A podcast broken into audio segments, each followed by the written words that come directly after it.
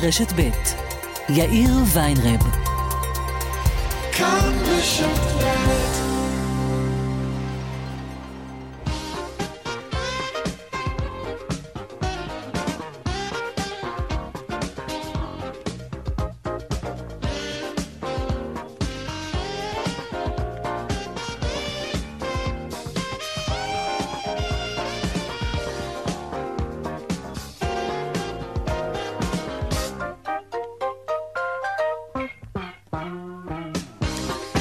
קצת אחרי ארבע ועוד ארבע דקות, כאן צבע הכסף ברשת ב' יום רביעי. שלום לכם, העורך רונן פולק, בהפקה רוני דגור אריה, טכנאי השידור רוני נאור. הדואל של צבע הכסף, אתם יודעים, כסף כרוכית כאן נקודה או אר ג'י נקודה איי אל. אני יאיר ויינרב, מעכשיו עד חמש, אנחנו מיד מתחילים.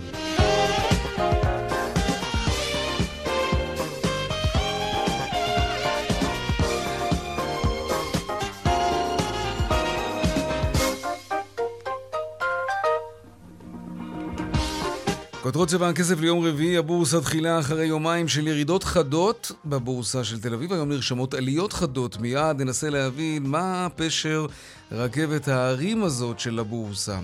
אמש הזהירה חברת דירוג האשראי מודיז כי הסיכון למשבר חוקתי בישראל גובר וגם הנתונים מדאיגים. ראש הממשלה נתניהו ושר האוצר סמוטריץ' התרגשו פחות מהאזהרות ואמרו כשהתפזר האבק התברר שכלכלת ישראל חזקה מאוד. בינתיים בגץ קובע היום כי הדיון בעתירות נגד הצעת החוק לצמצום עילת הסבירות יתקיים בחודש ספטמבר. לא הוצא צו ביניים שמקפיא את החוק והוא נכנס כבר לתוקף. עמוד שפירא כתבנו לעניין המשפט, שלום.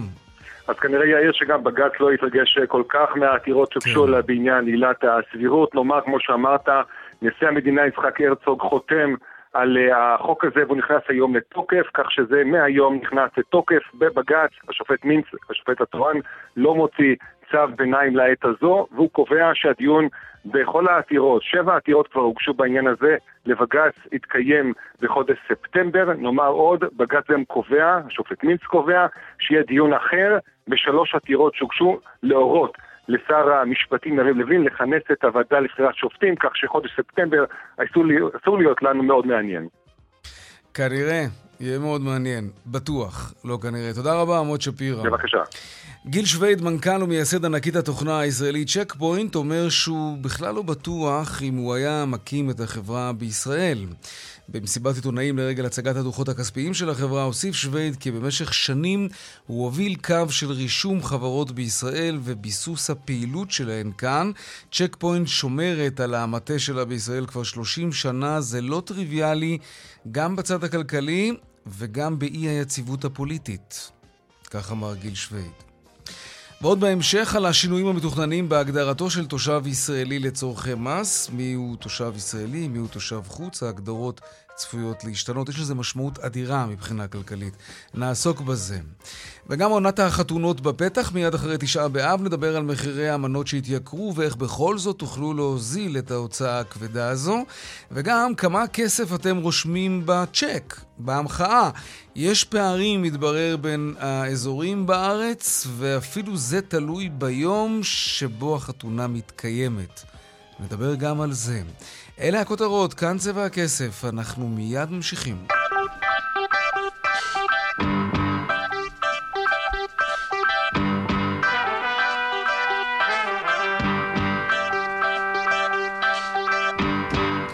אנחנו פותחים היום וגם נסיים כמובן עם הבורסה אחרי הירידות החדות אתמול. היום זה נראה אחרת לגמרי. ליאל קייזר, ראש התחום הכלכלי שלנו, שלום.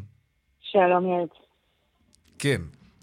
כן, אז כמו שאתה אומר, אתמול ירידות חדות בבורסה בתל אביב לקראת הפרסום של סוכנות הדירוג מודיז אתמול בערב, ככה ממש צלילה, תל אביב שלושים וחמש שירד בשלושה אחוזים, תל אביב מאה עשרים וחמש בקצת יותר משלושה, הבנקים שירדו כמעט בחמישה אחוזים, והיום אם תרצה איזושהי הנחת רווחה בבורסה שלנו, הדוח של מודיז שפורסם אתמול בערב היה אומנם חמור, אבל פחות חמור מכפי שהוא היה יכול להיות, כלומר הם לא הורידו לא את החזית הדירוג שלנו, לא הורידו את הדירוג עצמו, ומה שאנחנו רואים בבורסה בתל אביב כפועל יוצא למסכים ירוקים, תל אביב שלושים וחמש עולה בשני אחוזים וחצי, תל אביב מאה עשרים וחמש בשני אחוזים ושתי עשיריות, השקל התחזק ביחס לדולר במהלך היום הזה, הדולר נחלש כמעט בשתי עשיריות האחוז, השער היציג שלו נקבע על שלושה שקלים ושבעים ואחת אגורות, אחרי שאתמול ראינו את הדולר קופץ מ-שלוש נקודה שישים ושתיים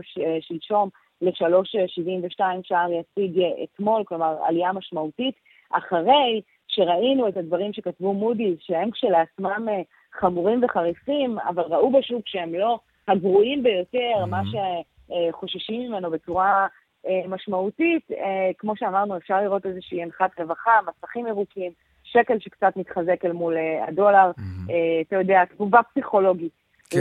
לאירוע של אתמול. עוד תיקון טכני כלפי מעלה, זה מה שנקרא ימים יגידו בסופו של דבר. ליאל קייזר, ראש התחום הכלכלי שלנו, מגישת משחקי הכיס בכאן אחת עשרה. תודה רבה. תודה. להתראות. אז הבורסה עולה, האם זה באמת משהו מעודד או סתם אה, תיקון, ובכלל לאן הכלכלה שלנו הולכת בעקבות השינויים הדרמטיים במערכת המשפט? שלום פרופסור אמריטוס איתן שישינסקי, המחלקה לכלכלה באוניברסיטה העברית, שלום לך. שלום וברכה יאיר, שלום. מודיז, מורגן, סטנלי, אה, בצמרת הממשלה אומרים, הערפל התפזר, כולם יבינו שישראל נשארה דמוקרטית, אה, אפילו יותר לשיטתם, יותר דמוקרטית, והכל יהיה בסדר, ולא יכולתי לפספס את הצחקוק שלך, תוך כדי הקראת השאלה. כן, אני חושב שכן, כן, כולם, כולם טועים, אה, אה, כולם טועים, חוץ מאשר אה, אנשי הקואליציה. כן. אה, אבל מסתכל, טעות להסתכל אגב, שמעתי קודם לכן, הבורסה עלתה בשני אחוזים, טעות להסתכל, אני חושב ביום יום עכשיו, mm-hmm. האם הדולר עלה או ירד, צריך להסתכל על מגמה ארוכת טווח, וכבר מאז ההודעות על ההפיכה המשפטית, אתה רואה שהתשואות בבורסה הישראלית נפלות בחסר, הן בחסר, לעומת כל הבורסות בעולם, זאת אומרת, זאת, זאת אינדיקציה משמעותית, אבל, ועוד יותר מזה. אני חושב שכל ההשפעות הללו, זה לא רק עילת הסבירות שעברה עכשיו, זה, זה העובדה שמתוכננים צעדים נוספים.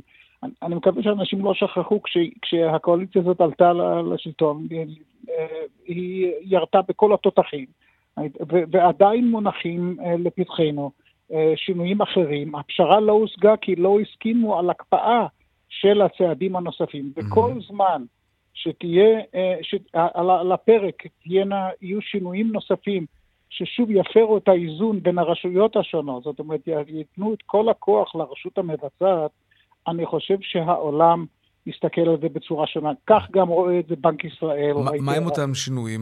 מה הכי צריך, או לא צריך, אלא מדאיג היום את כל מי ששוקל או תוהה האם להשקיע כסף בישראל? אני חושב שהפרת האיזון בין הרשויות, זאת אומרת, ריכוז הכוח המלא ברשות המבצעת, זאת הממשלה ששולטת בכנסת, והחלשת הרשות השיפוטית היא זו שכרגע נמצאת על הפרק. זאת אומרת, זאת המגמה ארוכת הטווח. ואחר כך אנחנו נראה מינויים שונים. בוא, אפשר להסתכל, יש על זה היסטוריה במדינות אחרות, ואפשר לראות שיש, כאשר האיזון הזה בין הרשויות מופר, אזי הכלכלה מתפקדת פחות טוב. תראה אצלנו, התחזיות הן לירידה של ההשקעות, בנק ישראל אומר, אחרים, בין אחוז לשניים וחצי אחוזים, נניח אחוז וחצי, זה דבר דרמטי בסך הכל. העובדה שמרבית ההייטק הישראלי נרשמים עכשיו בחוץ לארץ, שמונים אחוז, לעומת מה שהיה קודם לכן. כן, שמענו את גיל שוויד גם היום אומר שהוא לא בטוח שהוא היה רושם את החברה שלו היום בישראל. כן, כן יש, ישנן כן. התבטאויות מאוד מדאיגות. אבל אתה יודע מה, פרופסור שישינסקי, כן. בואו נשמור לרגע לממשלה את מה שנקרא אה, חזקת החפות לפני שאנחנו מרשיעים אותה בחקיקה הורסת כלכלה, אוקיי? האם אותם גופים כלכליים, וז, וזו הנקודה המעניינת, אותם גופים כלכליים גדולים בעולם, וגם אותן חברות ענקיות שמשקיעות בישראל, ואלו שרוצות להמשיך להשקיע או מתכננות להשקיע, האם הן בודקות את הוויכוח בישראל לגופו של עניין, כלומר יושבים עם משפטנים, כדי להבין באמת באמת מה קורה כאן, האם אנחנו באמת עומדים להיות דיקטטורה, או שהן רואות את מאות אלפי בני אדם ברחובות, וזה מספיק להן כדי להזהיר מפני השקעה, או לא להשקיע בעצמן. איך זה עובד? לא, אני חושב שהם עוקבים אחרי, גם וגם. זאת אומרת, הם רואים את ההפגנות, הם רואים ש, שלפחות מחצית מהעם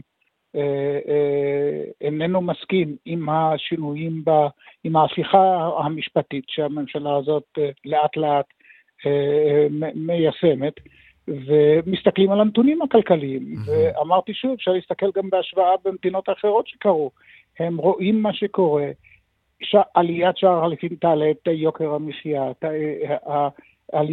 הריביות לפי התחזיות עכשיו תעלנה יותר, כל ישראלי ירגיש את זה.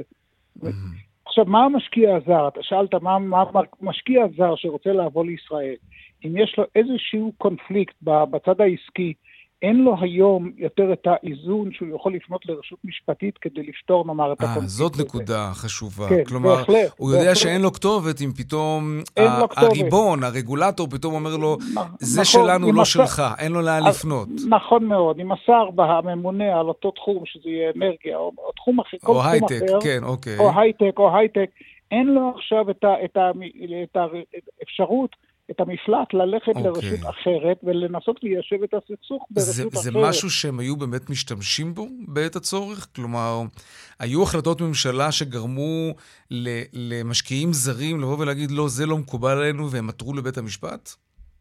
תראה, אני לא יכול, עכשיו רגע לא, אני לא יודע בדיוק. אבל האופציה הייתה קיימת, את זה אנחנו יודעים כמובן. האופציה הזאת כן. קיימת, ואי קיומה היא זו שמדאיגה את המשקיעים, אני חושב. וזה מה שמתבטא בשערים, ושוב אני, אני רוצה לומר מה שפתחנו בו, לא להסתכל בתנודות היומיות של, של הבורסה או של השער, אלא במגמות ארוכות הטווח. גם ההשפעה ארוכת הטווח של ביטול עילת הסבירות, למשל מינוי אנשי שלומנו ל, ל, לתפקידים שונים, ההשפעות האלה של איכות כוח האדם בסקטור הציבורי, mm-hmm. היא בעלת משמעות, אבל היא לא תראה מיידית, היא תראה תוך זמן די ארוך, תוך שנים, וישראל תהפוך למדינה אחרת. כן. בוא ננסה, אין לנו עוד הרבה זמן, אבל כשאתה אומר מדינה אחרת, למה אתה מתכוון? אני אומר, אנחנו רוצים להיות, ועדיין רוצים להיות, מדינה דמוקרטית, ליברלית. כן, כן, זה ברור, אבל אני מנסה לחשוב, אנחנו נהיה דומים למי? כמו למדינות במרכז אמריקה, דרום אמריקה?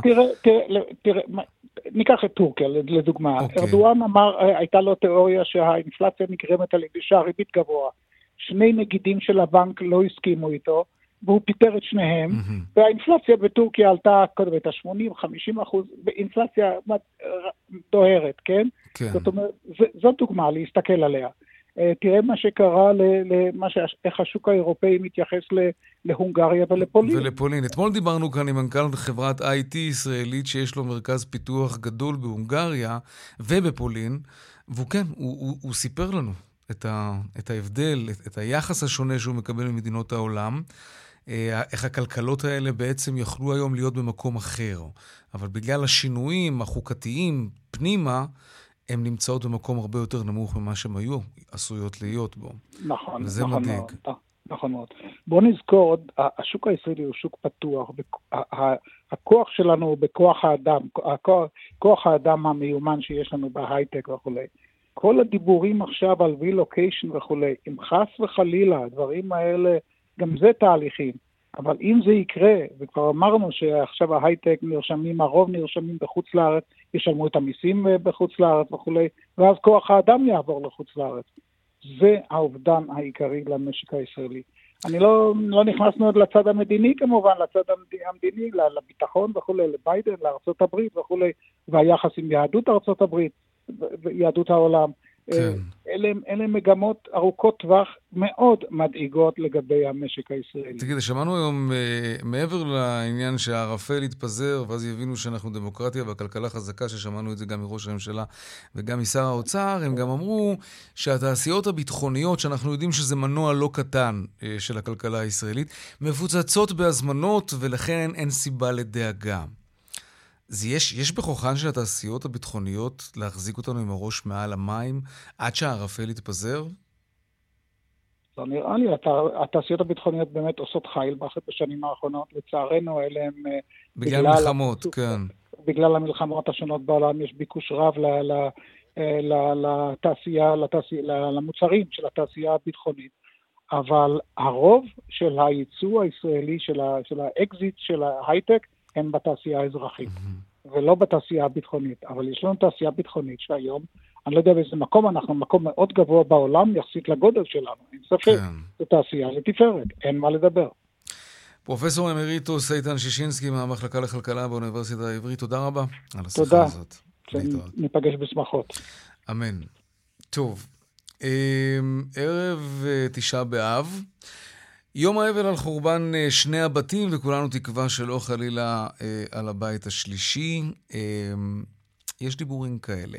בוא, בואו נברח קצת מכל זה לכמה דקות, נתקדם uh, כמה ימים אל תוך העתיד, ט"ו באב, יום האהבה העברי, וכדי שזה באמת יהיה כזה, מן סוג של אסקפיזם משמח, יום האהבה, צריך רק לוודא שלא עורבים לנו כל מיני סכנות, כלומר, בטוח עורבים לנו, אז איך, איך אנחנו מתחמקים? מערך הסייבר הלאומי והרשות להגנת הפרטיות מזהירים מפני התקפות סייבר דווקא ביום הזה, בט"ו באב.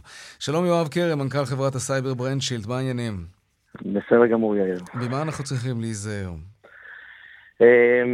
מה שקורה הרבה פעמים סביב ימים כאלה כמו ט"ו באב או סייבר מנדיי או כל הבלק פריידיי, זה שהאקרים מרחבי העולם, כן. רק לישראל, פותחים אתרים ועושים הרבה מאוד פעילויות של התחזות, במטרה בעצם להפיל אנשים בפח וגם לגנוב להם את הכסף שלהם, את כרטיס האשראי שלהם, את הפרטים שלהם, או לחדור להם לרשתות המחשב שלהם. אבל זה תמיד. למה דווקא בט"ו באב? כלומר, אני חושב על האקרים בינלאומיים, לא נראה לי שיש להם לוח שנה עברי מול העיניים. קודם כל, קודם כל אני חושב שתתפלא. זאת אומרת, התחכום, צריך להבין שהיום עם העולמות של ה-איי איי ועם העולמות של הדאטה בעולם, הדברים מאוד ידועים ושמים לב לדברים. אני אספרים עוד להניח שהדברים האלה גם נעשים על ידי האקרים ישראלים.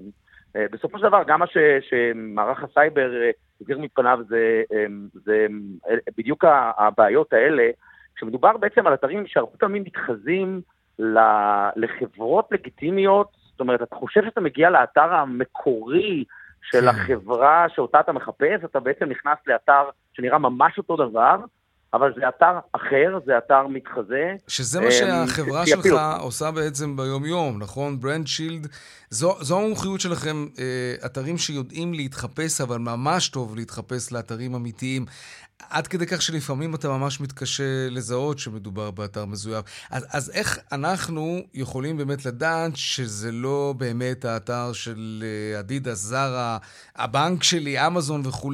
תן לנו באמת כלים פשוטים, אבל יעילים. קודם כל, אחרי כמו שאמרת, זה בדיוק מה שאנחנו עושים, ואנחנו, המערכת שלנו יודעת לסרוק את האינטרנט ולאתר דברים כאלה. אגב, זה לא רק אתרים, אני רק רוצה להגיד, זה הרבה מאוד קורה ברשתות חברתיות, זה התחזויות, זאת אומרת, פרופילים מזויפים או, או דפים מזויפים, מודעות שנראות אמ, אמ, אמיתיות, ואז אתה מגיע בעצם משם לאתר המתחזה. אתה מתכוון ל... לתוכן השיווקי שאני רואה בפיד שלי, נגיד בפייסבוק, כן, כן, ואז בפייסבוק אני, אני בטוח שזה החברה כן. האהובה עליי, ואני מקיש ונכנס וקונה ונותן פרטי אשראי, ואז מתברר שזה בכלל... אתה...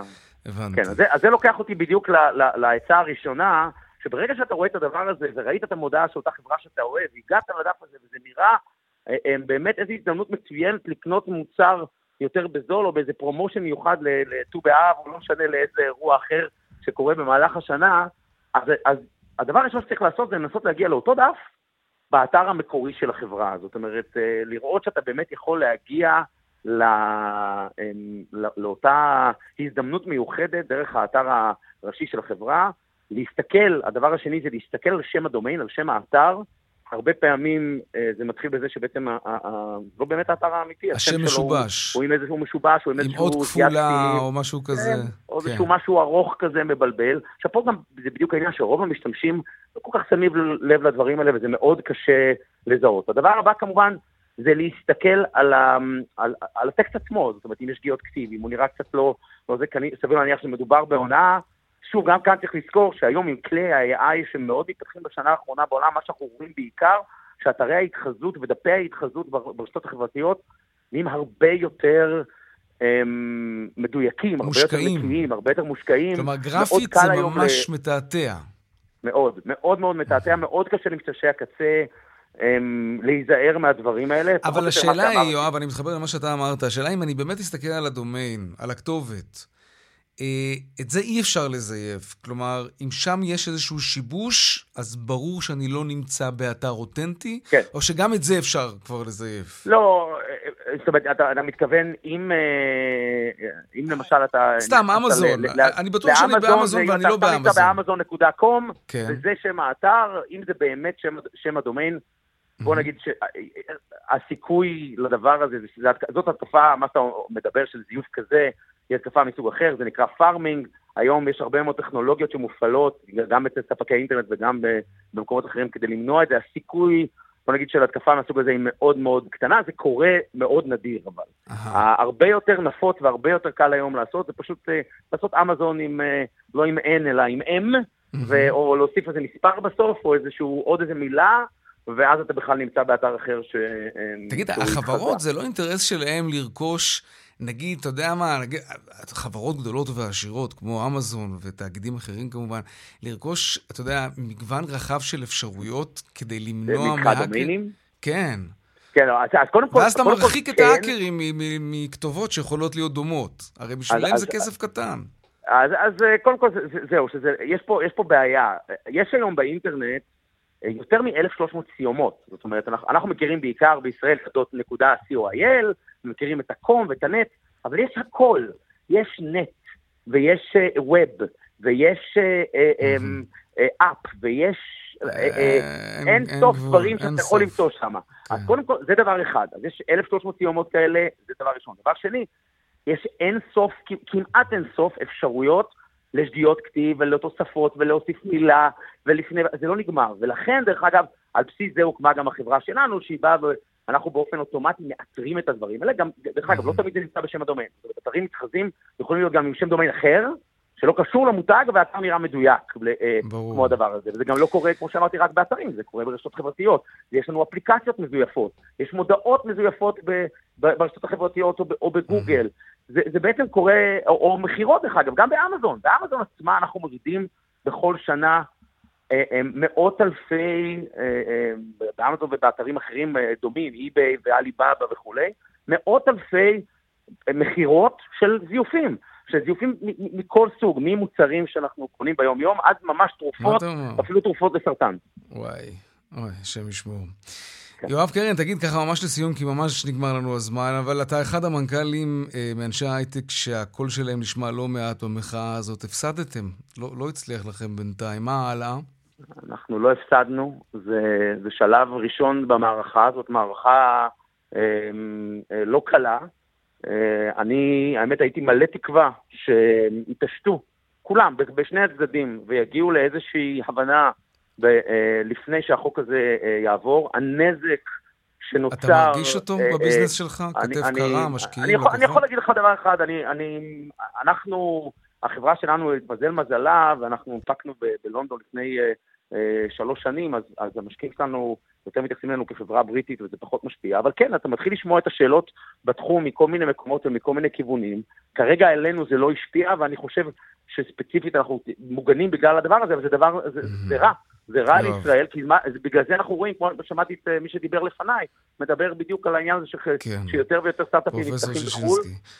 זה נזק אדיר, נזק אדיר לכלכלה. אני מאוד מקווה שכולם יתעשתו ואנחנו נגיע לאיזושהי הבנה בחודשים הקרובים, כדי שנחזיר את ישראל. כתוכנית שמסגרת את הכלכלה ומנסה לעשות את זה הכי אובייקטיבי שיש ברמה היומיומית, אנחנו שומעים המון קולות, אגב, מכל כיוון, אבל בשורה התחתונה זה נראה מדהיג. יואב קרם, מנכ"ל חברת הסייבר ברנדשילד, תודה רבה. תודה רבה, יא. להתראות. טוב, רשות המיסים מקדמת שיטה חדשה שתקבע מי הוא תושב חוץ ומי הוא תושב ישראלי, ונראה שלהגדרות החדשות האלה תהיה השפעה דרמטית על כל מי שעשה או יעשה רילוקיישן, או מי שמחלק באופן כללי את הזמן שלו בין ישראל לחוץ לארץ. ננסה עכשיו להבין על מי כל זה באמת צפוי להשפיע ואיך. שלום יועץ המס, ירון גינדי, נשיא לשכת יועצי המס. מה נשמע? של... תודה, תודה, שלום רב. בוא נתחיל רגע בבעיה ונגדיר אותה. אנחנו מדברים בעצם על ישראלים שלא ברור אם הם תושבי ישראל או שהם בעצם תושבי חוץ, נכון? ז- ז- נכון. זאת ההנחת היסוד שלנו. נכון. עכשיו, נכון. עכשיו, להגדרה הזאת, תושב ישראלי או תושב חוץ, משמעות כלכלית גדולה מאוד מבחינת המיסים שהם משלמים. אתה יכול להמחיש לנו את זה? עד כמה זה יכול להיות דרמטי? כן. היום המבחן של תושבות הוא בעצם שילוב של מבחן שנקרא מרכז החיים, בשילוב של חזקת הימים, אוקיי? שהמרכז החיים שלך בעצם נמדד על פי הזיקות שלך למדינת ישראל, איפה הנכסים שלך, איפה אתה גר, איפה בני המשפחה שלך גרים, מקום העבודה שלך, מה מרכז האינטרסים הכלכליים שלך, וברור לכולנו שאין כאן משהו מדעי, ולכן יש כאן איזשהו חוסר ודאות, שלפעמים מביא את הציבור לעימותים עם רשות המסים, שחלקם אנחנו מכירים, היו גם עימותים, מה שנקרא, וסיכונים פליליים. אה, אוקיי, אם אתה עובר על החוק ומצהיר משהו שהוא נוגד את המעמד האמיתי שלך, או לפחות בעיניים של רשות המסים. אבל מבחינת כסף... ההשפעה היא דרמטית, איפה אתה משלם מס? מבחינת כסף, איפה אתה משלם מס? אבל בוא נדבר קודם כל על הכסף עצמו. נגיד, ניקח סתם דוגמה של פרט, שמישהו שיש לו חברה בינונית, יש לו מרכז בארץ, אבל שלושה מרכזים בחול, והוא נמצא, רוב הזמן הוא נמצא בכלל בחוץ לארץ. איך מונעים באמת מצב שבו ישראלי משלם מס גם בארץ וגם בחול על אותה הכנסה? בדרך כלל, אין כפל מס בדרך כלל, ברוב המקרים יש גם אמנות עם, עם רוב המדינות ואין כפל מס. כן. אבל השאלה העיקרית היא, איפה אתה משלם את המס שלך? אם אתה תושב ישראל, אז אתה משלם מס על כלל הכנסותיך, גם על ההכנסות בישראל וגם על ההכנסות בחול, בקיזוז המס ב... ששילמת בחול. אבל באירלנד יגידו, אתה נמצא פה שלוש מאות ימים בשנה, אתה נמצא רק חודשיים וקצת בישראל, תשלם כאן את המס. יפה. אז, אז, אז מי עושה אז... את המלחמה הזאת? הרשות המס העירית או רשות... ורשות לא, המס לא, הישראלית, לא. או שזה הכל על הגב שלך? אם אני תושב ישראל... אז אני אשלם מס בישראל בקיזוז המס ששילמתי באירלנד. אם יש אמנה בין המדינות, אז האמנה קובעת בדיוק איפה ישולם מס. כן, אבל באירלנד יכולים לבוא ולהגיד, סליחה, ישראל יכולה לטעון שאתה תושב ישראל, אבל אתה תושב אירי, עם כל הכבוד. אני מסכים איתך, ואחד הדברים שמה שעכשיו החקיקה הזאת באה לעשות, היא בעצם באה קצת לתת ודאות. היא לא מצמצמת את כל חוסר הוודאות, אבל היא, דרך אגב, השלב הראשון בחקיקה זה על יחידים, ולא על מיסוי של חברות, ובעצם באים להגיד לנו מי תושב ישראל ומי תושב חוץ, בתוך חזקות שאינן ניתנות לסתירה, אוקיי? אוקיי. עד היום חזקות הימים היו ניתנות לסתירה. מעכשיו באים ואומרים ככה, אתה רוצה לי, אתה תושב ישראל, אם אתה שהית בישראל בשנתיים, בשנה שאנחנו בוחנים, ובשנה כן. לפני כן, ובשנה אחרי כן, mm-hmm. מעל מאה שמונים ושלושה יום, כן. אתה נחשב תושב ישראל.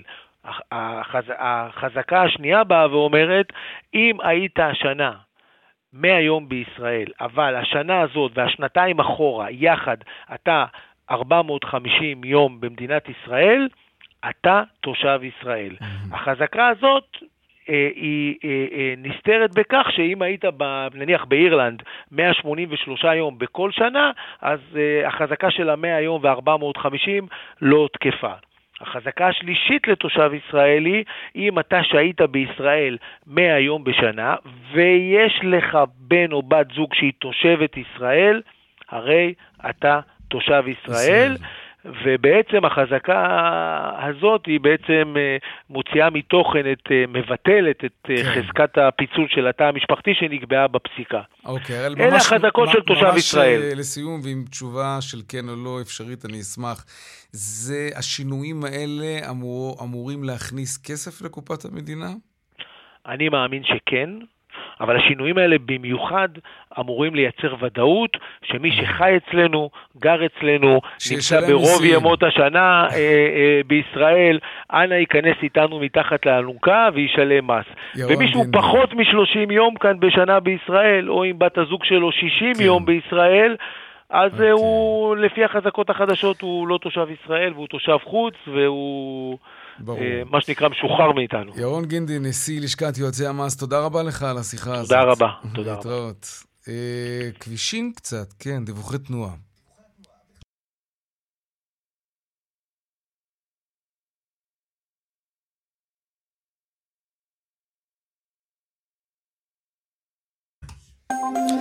בדרך רחוב צפונה יש עומס תנועה מגעש עד נתניה, באיילון צפונה עמוס מחיל השריון עד קקל ודרומה מרוקח עד לגוארדיה.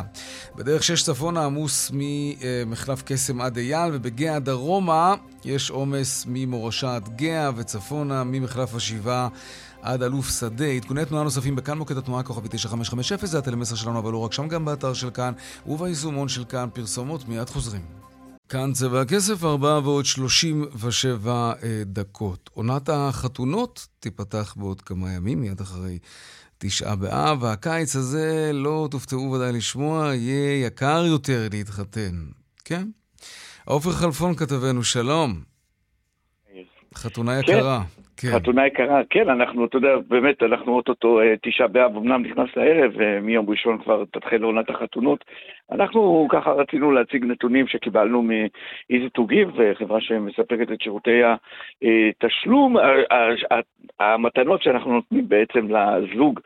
ואנחנו רואים, על פי הנתונים, אנחנו רואים התייקרות של חמישה עשר אחוז במחירי המנות לעומת שנה שעברה. עוד נתונים שככה אנחנו מזהים על פי הסקר, שיש חלוקה מאוד מעניינת במספר, בסכום בעצם שאנשים מעניקים, גובה המתנה שמעניקים לזוגות. אם לדוגמה באזור ירושלים, שם מקבל הזוג מתנות בממוצע של חמש מאות ארבעים וארבעה שקלים, בתל אביב הסכום הוא יותר גבוה, שש מאות שבעים ושלושה שקלים. עוד נציין גם כן שבין עשרים וחמישה אחוז עד שלושים אחוז מהמוזמנים משתמשים בתשלום בכרטיסי, בכרטיסי אשראי. אה, עוד נתונים שאפשר אולי גם יהיה לדבר איתם עם מנכ"ל החברה, גיא גיאור. כן, אז הנה נצרף אותו. שלום גיא גיאור, מייסד ומנכ"ל Easy to Give, שלום לך. אהלן, שלום, צהריים טובים. אז בוא תרחיב לנו קצת את היריעה, ספר לנו מהם הטרנדים של הקיץ הזה, מה, מה עוד אפשר היום לעשות ולא ידענו בעולם החתונות? האמת שהוא עולם שמתחדש כל הזמן, קודם כל לחדד ואומר שאנחנו חוזרים לעונת החתונות. עונת החתונות מתחילה מיד בצאת פסח, שבעים אחוז מהחתונות בישראל מתרחשים בעונת החתונות, ולמעשה היא מסתיימת בספטמבר, כשבאמצע יש לנו, טוב, יש לנו את התקופה הזאת של תשעה באב, שבה לא מתקיימים אירועים. אז התחלנו את העונה, אנחנו חוזרים אליה ממש בתחילת חודש אוגוסט. כן. ובסך הכל תקופה מעניינת. באמת, אם לוקח את השנתיים האחרונות מה... קורונה ששביטה גם את הענף, וגם עכשיו, זאת אומרת, כל השנה האחרונה, שבה באמת יש, יש התייקרות בישראל באופן כללי, והדבר הזה בא לידי ביטוי גם בעלות חומרי הגלם. בסופו של דבר הדבר הזה מתגלגל לזוגות שעורכים את החתונות שלהם. כן, כן. אלה מתחתנים, אלה מה בעיקר התייקר? כלומר, המנות שזה נדמה לי אחד המרכיבים המרכזיים של העלויות, זה, בכמה, בכמה המנות התייקרו באמת?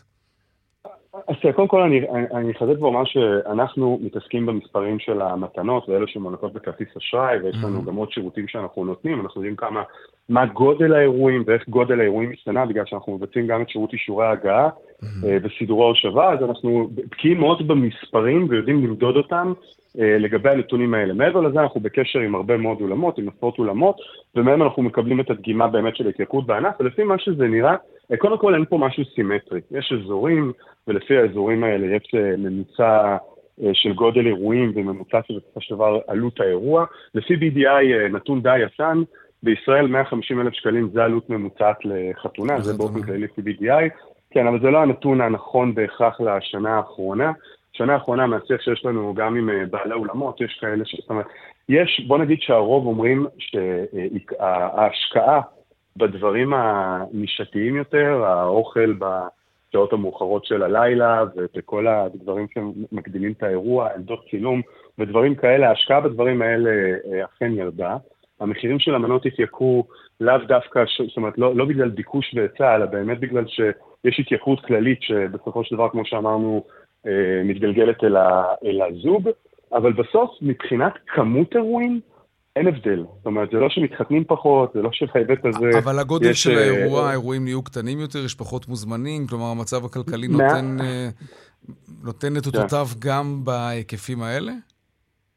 ממוצע בישראל חתונה נגדרת חצי שנה מראש. זאת אומרת, דברים שאנחנו חווים נכון שיש פה דברים שהתחילו לקרות בחצי שנה האחרונה, אבל דברים שאנחנו חווים ממש בחודשים האחרונים, טרם נוכל לדגום אותם בענף. זה דגימות שנוכל לתת בסוף השנה. מה שכן ניתן לומר, זה שכבר מאז הקורונה, כמות המוזמנים הצטמצמה לאירועים. הדבר הזה היה טבעי, היו עוד בשנה שעברה, זאת אומרת, היו מגבלות בתחילת השנה, אמנם, אבל, ולפני שני קיצים, היו הגבלות על כמות המוזמנים שהיה ניתן להזמין לאירוע, מה שגרם לרק מעגלי קרבה קרובים יותר להיות מוזמנים, אבל אנחנו כבר לא שם, זה, זה נשאר, אתה אומר? לא, זה, זה עלה מעט, זאת אומרת, זה, זה, זה עלה, כמובן שזה עלה, אבל אנחנו רואים... לא חזרנו להיקפים של פעם, שש מאות, שבע מאות, שמונה מאות מוזמנים? תלוי באיזה...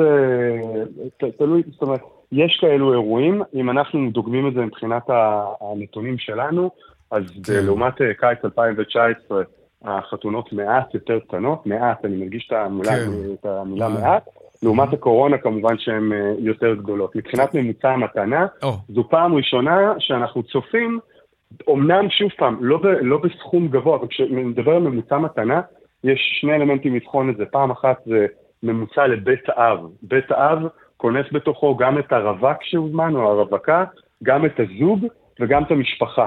כאן הסך המתנות שקיבלנו, ומה הממוצע פר מתנה. אוקיי. ופה, כשבדרך כלל אנחנו, וגם אני מסייג עוד דבר, ואני אומר, נו, אתה מסייג יותר מדי, תן תכלס, מה הצ'ק הממוצע היום? נתן נתונים. חמש מאות חמישים וחמישה שקלים ממוצע לבית האב. היום? בכרטיס אשראי, כן, היום, וזה נתון מאוד מדויק, זה נתון עובדתי. לעומת אלפיים תשע עשרה? ב-אלפיים תשע עשרה הוא היה נמוך יותר, הוא היה דווקא חמש מאות שלוש עשרה, אבל הוא היה גבוה יותר, נכון, אבל הוא היה גבוה יותר בשנה שעברה. הוא ירד לעומת שנה שעברה. וכמה משלמים בצ'ק וכמה משתמשים היום בכל מיני פלטפורמות דיגיטליות, ביט או שירותים דיגיטליים אחרים שיש? גם אתם נותנים שירות כזה, אם אני זוכר נכון. כן, Easy to Give המציאה את השירות של הענקת מתנות באמצעות כרטיסי אשראי, הקשרה לחלוקת המתנה גם לתשלומים, עוד לפני שהיו ביט ופייפר, עשינו העברות ישירות מכרטיס לחשבון, ההבדל בינינו לעומת ביט ופייפר בהקשר הזה, שאנחנו שירות יהודי להענקת מתנות, עם כל החוויה של, של כתיבת ברכה וצילום ברכה וכו', וגם אנחנו מאפשרים את החלוקה לתשלומים, ואולי הדבר המשמעותי ביותר זה שאין לנו מגבלות סכום. ביט ופייפר הם אחלה אמצעי תשלום, ואנחנו מאוד ממליצים עליהם, צריך לקחת בחשבון שהם לא יהודיים לענף הזה, יש להם מגבלות רגולטוריות ברמת כמה כסף מותר לתת וכמה כסף מותר לקבל באותו יום. רונן פולק, העורך שלנו כאן, אומר שהוא ניסה להשתמש פעם בשירות שלכם, אבל אתם גביתם ממנו עמלה, כלומר מי שרוצה לתת מתנה לזוג צריך גם לתת לכם משהו בדרך. למה? בוודאי, אני אסביר, גם בביט ופייפר יש את העמלה, פשוט הבנק מממן אותה, יודע להרוויח ממקומות אחרים, אבל תמיד יש עמלה צדיקה. במקרה שלנו אנחנו נותנים את הכסף לזוג, הוא בכלל לא יודע אם המתנה ניתנה בתשלומים, או לצורך העניין, אם המתנה ניתנת ב-עשרים לחודש, והזיכוי של הכרטיס אשראי הוא רק הוא בשמיני, הוא בשמיני לחודש, אצלנו המתנה מגיעה בכל מקרה עד שלושה ימי עסקים לחשבון של הזוג, ועבור הדבר הזה יש עסקת ניקיון, זאת אומרת, עמלת ניקיון, יש עמלת מימון, אם הוא חלק את העמלה לתשלומים, יש את העמלת סליקה שאנחנו חייבים לשלם אותה, ויש את העמלת שירות, כשלוקחים בחשבון שהעמלת ניקיון, זאת אומרת שהיא צמודה לפריים, ריבעה את עצמה בשנה האחרונה, אז לכן גם הייתה עלייה בעמלות, אפשר לראות שכל הענף הזה וכל החברות שקמו מאז ש-Easy to Give המציאה את השירות, כולם פחות או יותר, כמעט זהות על הנקודה בסכומים שהם גובים כעמלות, כי בסופו של דבר אנחנו, זאת אומרת, אלה העלויות שיש מאחורי הדבר הזה. גיא גיאור. מממנים אותם. גיא גיאור, מייסד ומנכ"ל Easy to Give, תודה רבה לך. תודה לכם, צהריים טובים. ותודה כמובן לכתבנו עופר חלפון גם. קצת דיווחי תנועה.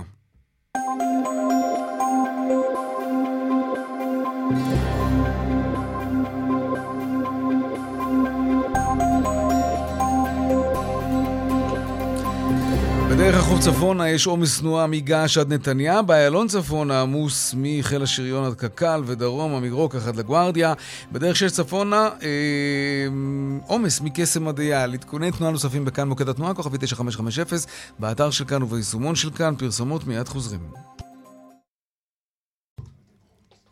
כאן צבע הכסף, ארבע ועוד ארבעים ושמונה דקות. עכשיו להזהרת אה, משרד החוץ מפני נסיעה ליוון בגלל השרפות שמשתוללות שם. שלום שילי כהן אורקבי, סמנכ"לית אשת אורז. אהלן.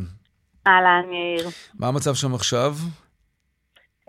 המצב במקומות שבהם יש את מוקדי השריפות הוא לא טוב מן הסתם, אבל אני קצת מופתעת מהעזרה של משרד החוץ. למה? כי יוון זו מדינה ענקית. השטח שלה הוא מאה שלושים ושניים אלף קילומטר רבוע, זה פי שש מישראל. לסבר את האוזן, ישראל ל-עשרים ושניים אלף. כן. אז זה נכון שיש, אבל זה כמו, אתה יודע, זה שיש אפילו בארצנו הקטנטונת, אם יש בירושלים חלילה שריפה, זה לא משפיע על חיפה. כן, זה ברור, אבל בסדר, אבל בכל זאת יש לא מעט מוקדים. גם אנחנו כאן בכאן חדשות, דיברנו עם כמה וכמה ישראלים שנמצאים שם, מספרים שם סיפורים לא פשוטים בכלל, של חילוצים ועניינים. משרד החוץ בא ואומר, שימו לב, תתעדכנו לראות בדיוק איפה שריפות משתוללות לפני שאתם תשים. אז אם זה אחד משמעי, בדיוק, אז זה אחד משמעי, אני מסכימה, וזה אירוע קשה למי שבאמת שלא עודדה, ומי שחלילה נקלע לזה, זה לא נעים, אבל אני מאמינה שהאירוע השתלטו עליו בימים הקרובים. כמה מבטלים? ליעדים שיש את טורס משווקת, האמת לא, אין ביטולים, כי לשמחתי זה לא מהיעדים, לצורך העניין פלפונז ויוון, יעד מאוד חזק שאנחנו, כן, עם טיסות ישירות, ואין ביטולים, כי זה, אין שם, זה יעד, זה חצי אי ענק, ואין שם שריפות, והישראלים מאוד אוהבים את יוון, מאוד. ו- מאוד, ולכן אני דווקא חושבת שמי שרוצה להזמין, אז uh, כרגע זו הזדמנות מצוינת, כי יש ירידת מחירים. אז רגע, אז בוא נדבר באמת. אז תני לנו קצת דוגמאות לחבילות שעלו כך לפני השריפות, וכמה הן עולות עכשיו, עד כמה זה באמת ירד. אז תראה, אם אנחנו מדברים uh, לצורך העניין על uh, פלפונז, uh, אתה יכול להשיג ב- בעכשיו באוגוסט, שזה שיא העונה, כן. ב-חמש מאות ארבעים דולר ל- לאדם, זה בחבילה, אתה יודע, זה כולל uh, טיסה, מלון, הכל כלול. ואותה חבילה חופדים. כמה היא עלתה לפני שהשריפות פרצו ביוון? בין שבע מאות לשמונה מאות דולר. מה את אומרת? וואו. כן. הם ממש מורידים מחירים, כי הם חוששים שלא ירצו להגיע. נכון. Okay. רודוס למשל, שעכשיו זה, זה המוקד, אז אני יכולה להגיד לך שאם אותו מלון היה לפני איזה אירוע ב- לשלושה לילות ב-שש תשע תשע, עכשיו הוא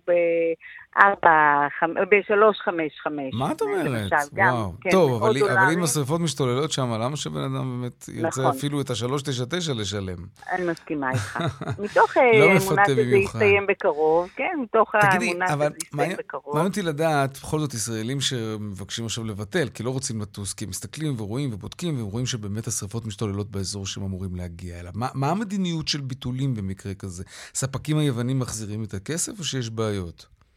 תראה, אנחנו מחויבים ונוהגים לפי חוק הגנת הצרכן, ואם יש כוח עליון וחלילה יש שריפה בבית המלון כן. כשאתה שוהה בו זה, אז כמובן שאנחנו נחזיר וזה מה שנקרא כוח עליון. אבל מה עם המלון שהעברתם לו כבר כסף או שאתם לא מעבירים כסף תראה, עד שהלקוח לא מגיע? עליון, לא, לא. אם זה כוח עליון, אז יש, יש כנגד זה ביטוח, ויש, mm-hmm. ואין, ואין על זה בעיה. עכשיו, אם זה חשש מפני באזור שלא, שאין לו, אין כרגע שום שריפה, אז כמובן אין, אין שום מדיניות ביטולים. זה בהתאם לחוק הגנת הצרכן. אם הזמנת ארבעה עשר יום, אתה יודע, בהתאם לתנאים. Mm-hmm. אבל זה הכל מאוד תלוי היכן זה, ו... אתם עדיין אנחנו... ממליצים לעשות ביטוח נסיעה, ביטוח ביטול נסיעה מכל סיבה, או שזה ביטוח יקר ומיותר בדרך כלל? תראה, זה ביטוח שהיום הוא פחות נמצא בחברות התיירות, אלא יותר בחברות הביטוח, mm-hmm. וגם בחברות התיירות, מה שיש, אם דמי ביטול אתה יכול להוסיף, אני באופן אישי, אתה יודע, זה גם הגישה, התפיסה שלי תמיד אוהבת לבטח, גם אם זה לשלם מאוד קצת ושיהיה לי ראש שקט, אז כן, בהחלט, אני תמיד ממליצה להוסיף עוד מה שצריך, ו... כן. ושכן יש דמי ביטול, כי אחר כך המון פעמים, ש... מכל סיבה שאתה רוצה לבטל, ו... אז אני, אני תמיד ממליצה לביטוח מכל סיבה שהיא. שילי כהן אורקביס, המנכ"לית אשת רוס, תודה רבה, ערב טוב שילי. תודה לך יאיר, ערב טוב. להתראות. אורן אהרוני כתבנו, שלום. שלום יאיר. כתב התחקירים של כאן אחת עשרה, שמח במועצה הישראלית לצרכנות, מה קורה שם? נכון, בימים האחרונים החליטו לזמן את המנכ"ל לשימוע, בעקבות או אחרי הזימון הזה הוא הודיע על ההתפטרות שלו, הוא שלח מכתב שהוא מתפטר, בעקבותיו יצא עכשיו הודעה של דוברת המועצה לצרכנות שעוד חמישה בכירים התפטרו יחד איתו, כך שיש סכנה לקיום המועצה. רק נזכיר שלפני חמישה חודשים דיווחנו ששר הכלכלה ניר ברקת, בעקבות התחקיר שלנו על מה שקורה במועצה לצרכנות, החליט לפרק את המועצה לצרכנות, כך שהסכנה עדיין קיימת, אבל אנחנו דיווחנו על התנהלות בעייתית שהמנהלה שלו מתכנסת, יועצת משפטית שממודרת, תלונות שלא מטופלות, בכלל מועצה שמתפקדת בתפקוד מאוד מאוד לקוי, ואני אומר את זה בלשון המעטה. אז כן, עכשיו יש uh, התפטרות של הבכירים שם, ואני מניח שאם זה מה שקורה, ואם שר הכלכלה יעמוד בדבריו, אז המועצה הזאת uh, תתפרק בתקופה הקרובה. מעניין, מאוד, וגם דרמטי, כי המועצה הזאת, על כל תחלואיה, בכל זאת הייתה גוף שסייע להרבה מאוד צרכנים, והיה כתובת להרבה מאוד צרכנים. זו מועצה שצריך לעזור להבלות שפוגעות בצרכנים. שאלה בסימן שלה כמה טוב היא עשתה את זה, אבל זה כבר... אורן אהרוני, כתב התחקירים של כאן חדשות, תודה רבה. תודה. להתראות. לדיווח משוקי הכספים עכשיו. two hundred, take them.